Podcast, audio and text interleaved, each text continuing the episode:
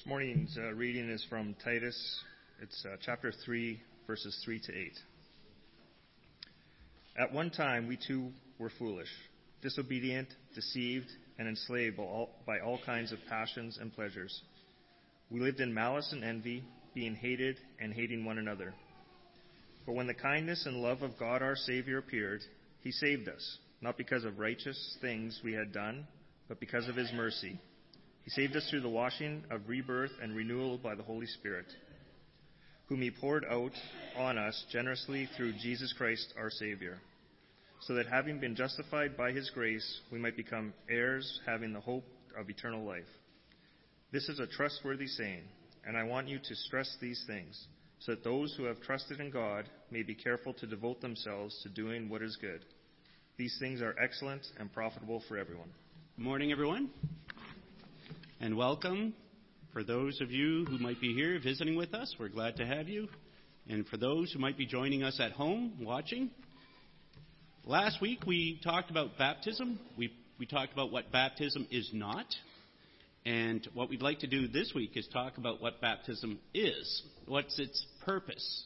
The importance of baptism for us today. And so there's a lot of confusion today about baptism and its role in Christianity. And many people have heard of baptism but don't know much about it, what, what it's for, why it should be done. So we will be exploring these things today, and hopefully it'll clear up any confusion that you might have on the issue and the importance of baptism in God's plan for us, His forgiveness for us, and bringing us into a right relationship with Him. So, first of all, and I don't have the scripture reading up there, but Ephesians chapter 4, verse 5 tells us that there's only one baptism. And that means that there's only one baptism that is authorized by God, one that we are to observe today. And so if there's only one, then it's very important for us to understand it, to know what that is. So let's start off by taking a look at what baptism is. Take a look at the first point. And the first point is that baptism is the beginning of a new birth and a new life. We just heard from the reading a minute ago, and you read it the baptism of renewal and, and regeneration. So we know that it's a new birth, we know it's a new life. And so let's take a look at John chapter 3, verses 3 to 6. And in these verses, Jesus is talking with Nicodemus, Nicodemus being one of the Jewish leaders. And he approaches Jesus at night. And he's curious. He has questions for Jesus. He wants to know more. And so he says to Jesus, Rabbi, we know you are a teacher who has come from God, for no one could perform the miraculous signs you are doing if God were not with him. And so we start in verse 3. In reply, Jesus declared, I tell you the truth, no one can see the kingdom of God unless he is born again. Well, how can a man be born when he is old? Nicodemus asked. Surely he cannot enter a second time into his mother's womb to be born. Jesus answered, I tell you the truth, no one can enter the kingdom of God unless he is born of water and the Spirit. Flesh gives birth to flesh, but the Spirit gives birth to spirit. There has to be a new birth. We have to be born again. And baptism is, is that point when that happens. And so, take a look at 2 Corinthians chapter 5. Because to go with this point, we're going to see something in this verse. 2 Corinthians chapter 5 verse 17. Listen to what it says. Therefore, if anyone is in Christ, he is a new creation. The old has gone, the new has come. It's a new birth, a new creation. Have you ever thought of yourself as a new creature in the eyes of God? A completely different creation altogether. We know that when we think of, the Old Testament, we think of Genesis chapter 1, chapter 2. We see the days of creation. We understand that God has created man. And so we understand that there is a physical birth here. That, that God has created us, and then after that, we know that we have babies. We, we have physical births. But we're talking about a spiritual birth here. A new creation. You've, you've already been created by God, but you become something completely different. A new creation. And then, of course, we mentioned the reading a moment ago. And so, the beginning of a new birth and a new life. Point number two what baptism is it is a death and a burial. It is a death and a burial. And so you might think, well, what do you mean a death and a burial? You, you just talked about new life. Why are you talking about a death now?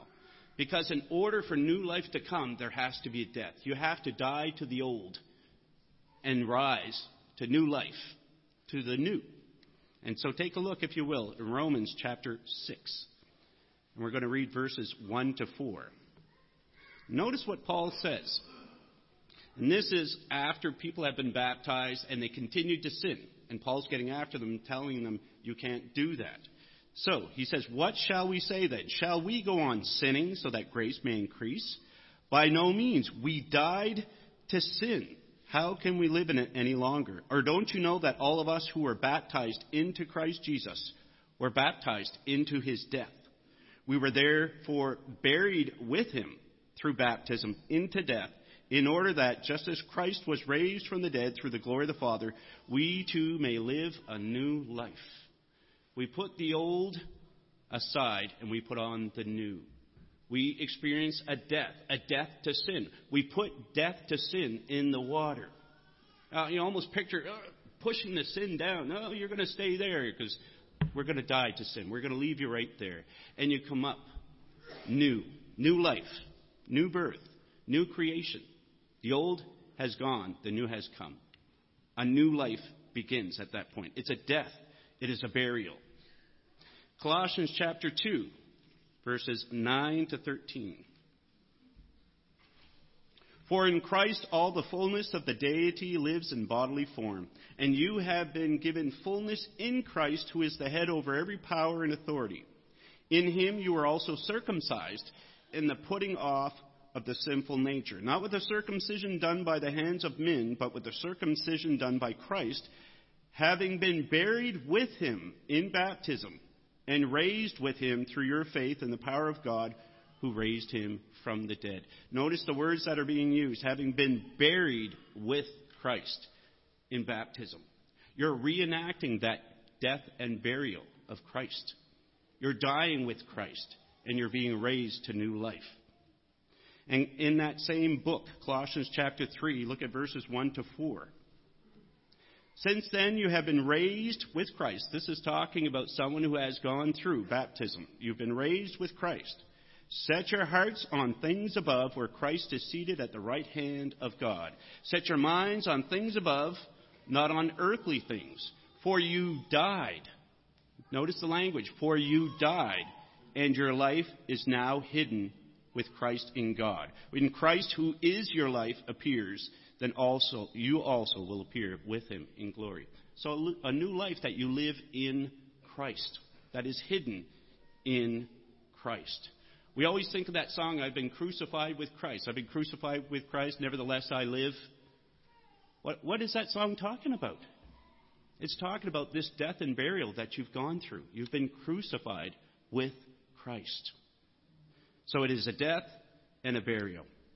Point number three Baptism is the point at which you are forgiven of sins. It is part of the salvation process. It is at that point that you're forgiven, not before that. And that's important. Last week we looked at Acts chapter 2 for our text, and we read about how it said, Repent to be baptized, every one of you, for the forgiveness of sins.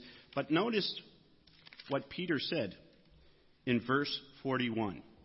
Those who accepted his message were baptized, and about 3,000 were added to their number that day.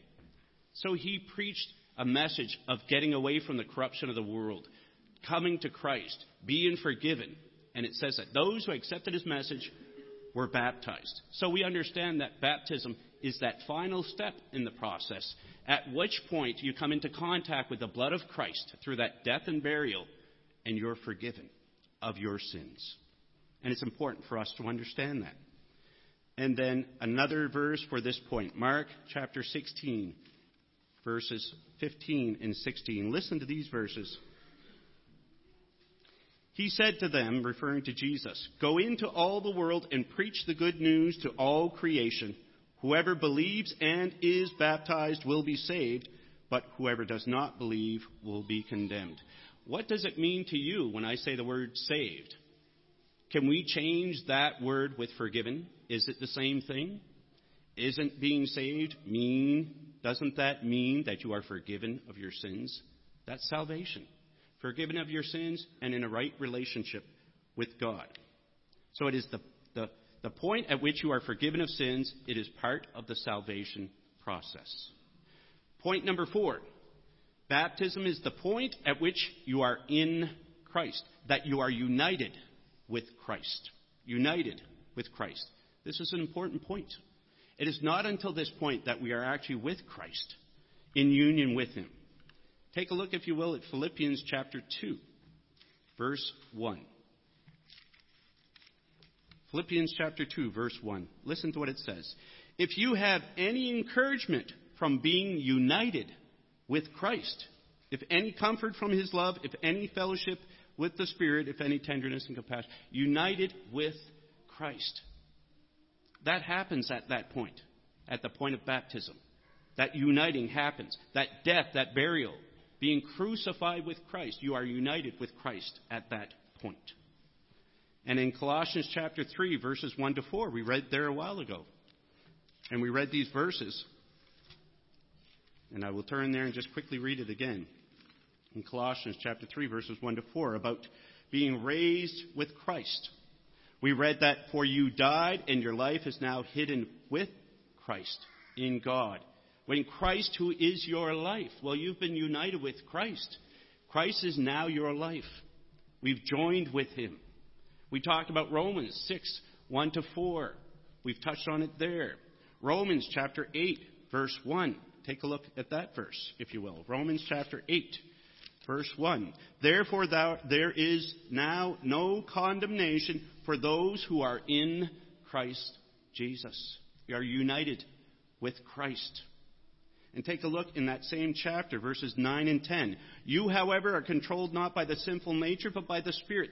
If the Spirit of God lives in you, and if anyone does not have the Spirit of Christ, he does not belong to Christ. There's a uniting that happens at that point of baptism.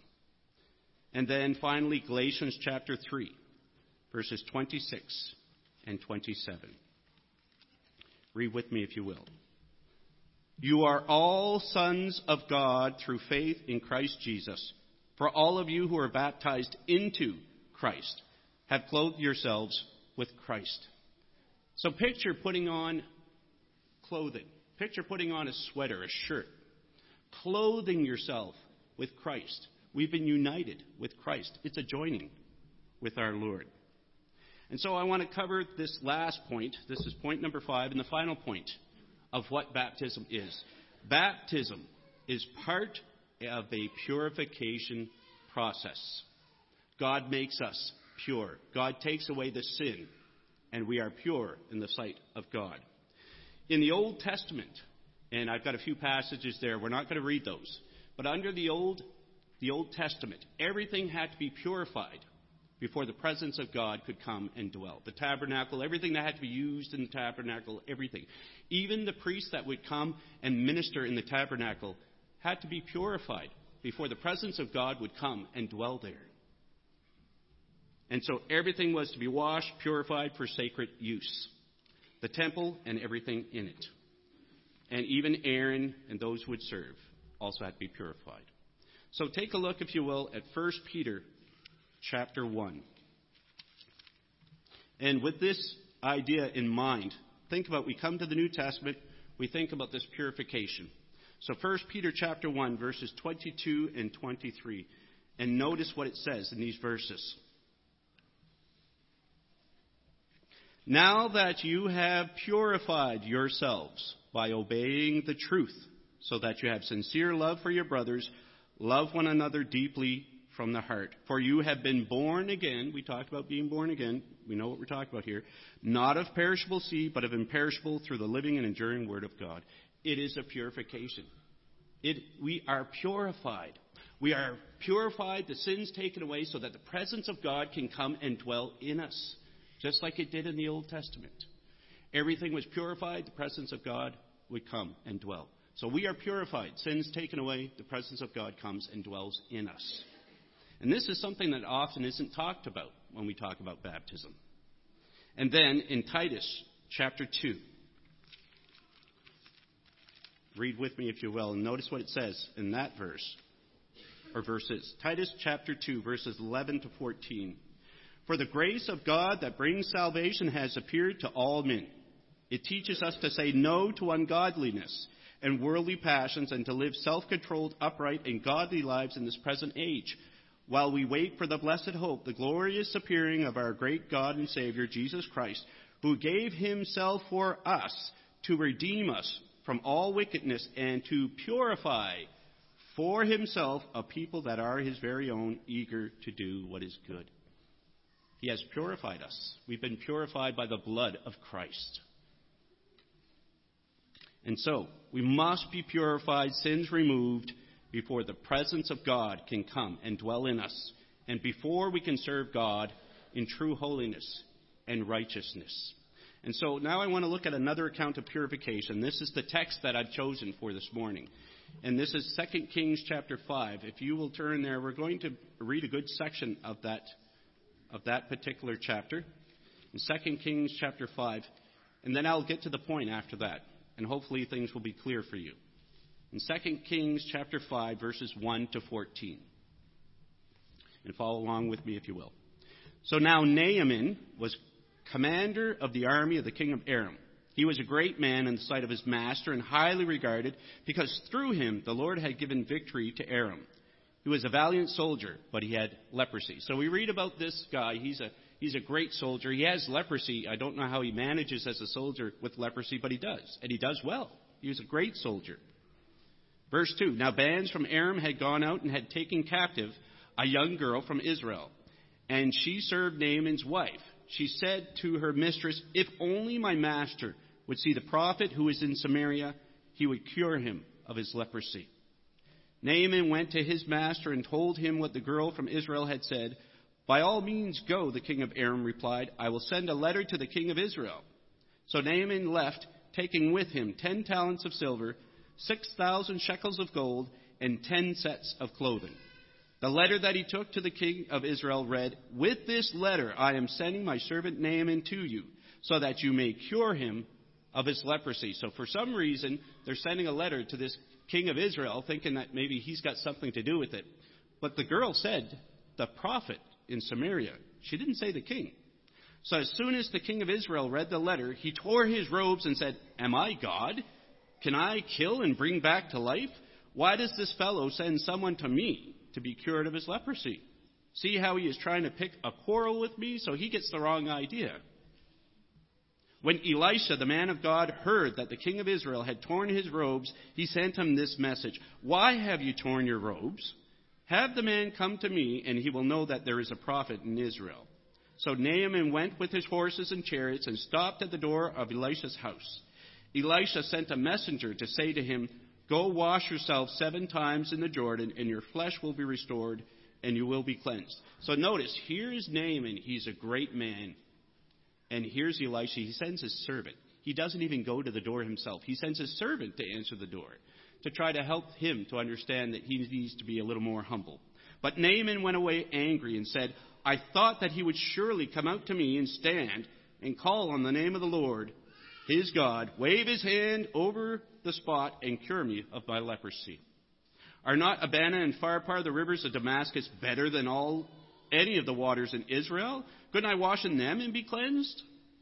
So he turned away and went off in a rage. Now, if you've ever had looked at pictures of the Jordan River, it's pretty dirty. It's brown. It's not so nice. But for some reason, he thinks these two rivers are beautiful. They're so nice. Why couldn't he tell me to go and wash in one of those two rivers? Well, for, there's a couple of different reasons, possible reasons. You know, these rivers are back in his own home country. So maybe there's a humbling aspect here. No, you're not going to go back home in your comfort zone, in your comfort level, what you're already used to.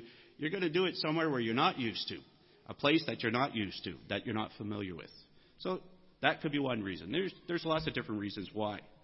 So Naaman's servants went to him and said, My father, if the prophet had told you to do some great thing, would you not have done it?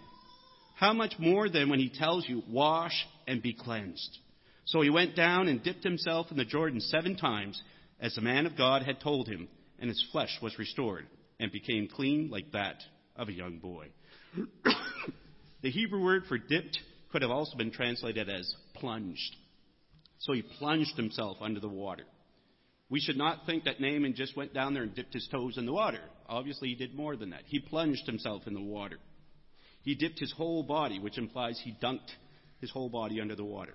Now, Naaman humbled himself and was obedient to Elisha's instructions. He was obedient to what God said to him through Elisha. He was told by Elisha to go to the Jordan River, wash himself seven times. And so we see the very specific instructions. And there's a reason why I'm saying this. If Naaman had gone to one of those two rivers that he mentioned, would he have been cleansed of his leprosy? Obviously not, right? He was told which river to go to. If he had sprinkled water all over himself instead of plunging under the water, would that have been okay with God? Would he have been cured? No. If he had washed five times, six times instead of seven, would he have been cleansed of his leprosy? Well, obviously, no. He was told, Go, wash yourself seven times in the Jordan River. He was given specific instructions. Specific instructions. What we saw was a test of faith. If Naaman had done things different in any way, God's power would not have been present. That's the point I want to make. If he had done anything different, God's power would not have been present and it wouldn't have happened. He would not have been cured of his leprosy. He would not have been purified. And so, with that in mind, in the same way, God has told us what we must do to receive His forgiveness, to be purified of our sins, so that the presence of God can dwell in us. It's very specific instructions. But baptism is part of that process, and it can't be disregarded. Some people reject baptism, and they'll say that you're trying to earn your salvation. Well, that's just not true. It is simply not true. God does the saving. We all know that. It's not us, but He tells us how He's going to do it, the process by which He's going to save us. And baptism is part of that process. Baptism is from God, it's not from man. It's important that we remember that. I want to finish by reading the text that we had last week, which is Acts chapter 2, verses 38 to 41. Acts chapter 2, verses 38 to 41. And Peter is talking to the Jews, 3,000 Jews on the day of Pentecost. He says, Therefore, let all Israel be assured of this God has made this Jesus, whom you crucified, both Lord and Christ. When the people heard this, they were cut to the heart and said to Peter and the other apostles, Brothers, what shall we do?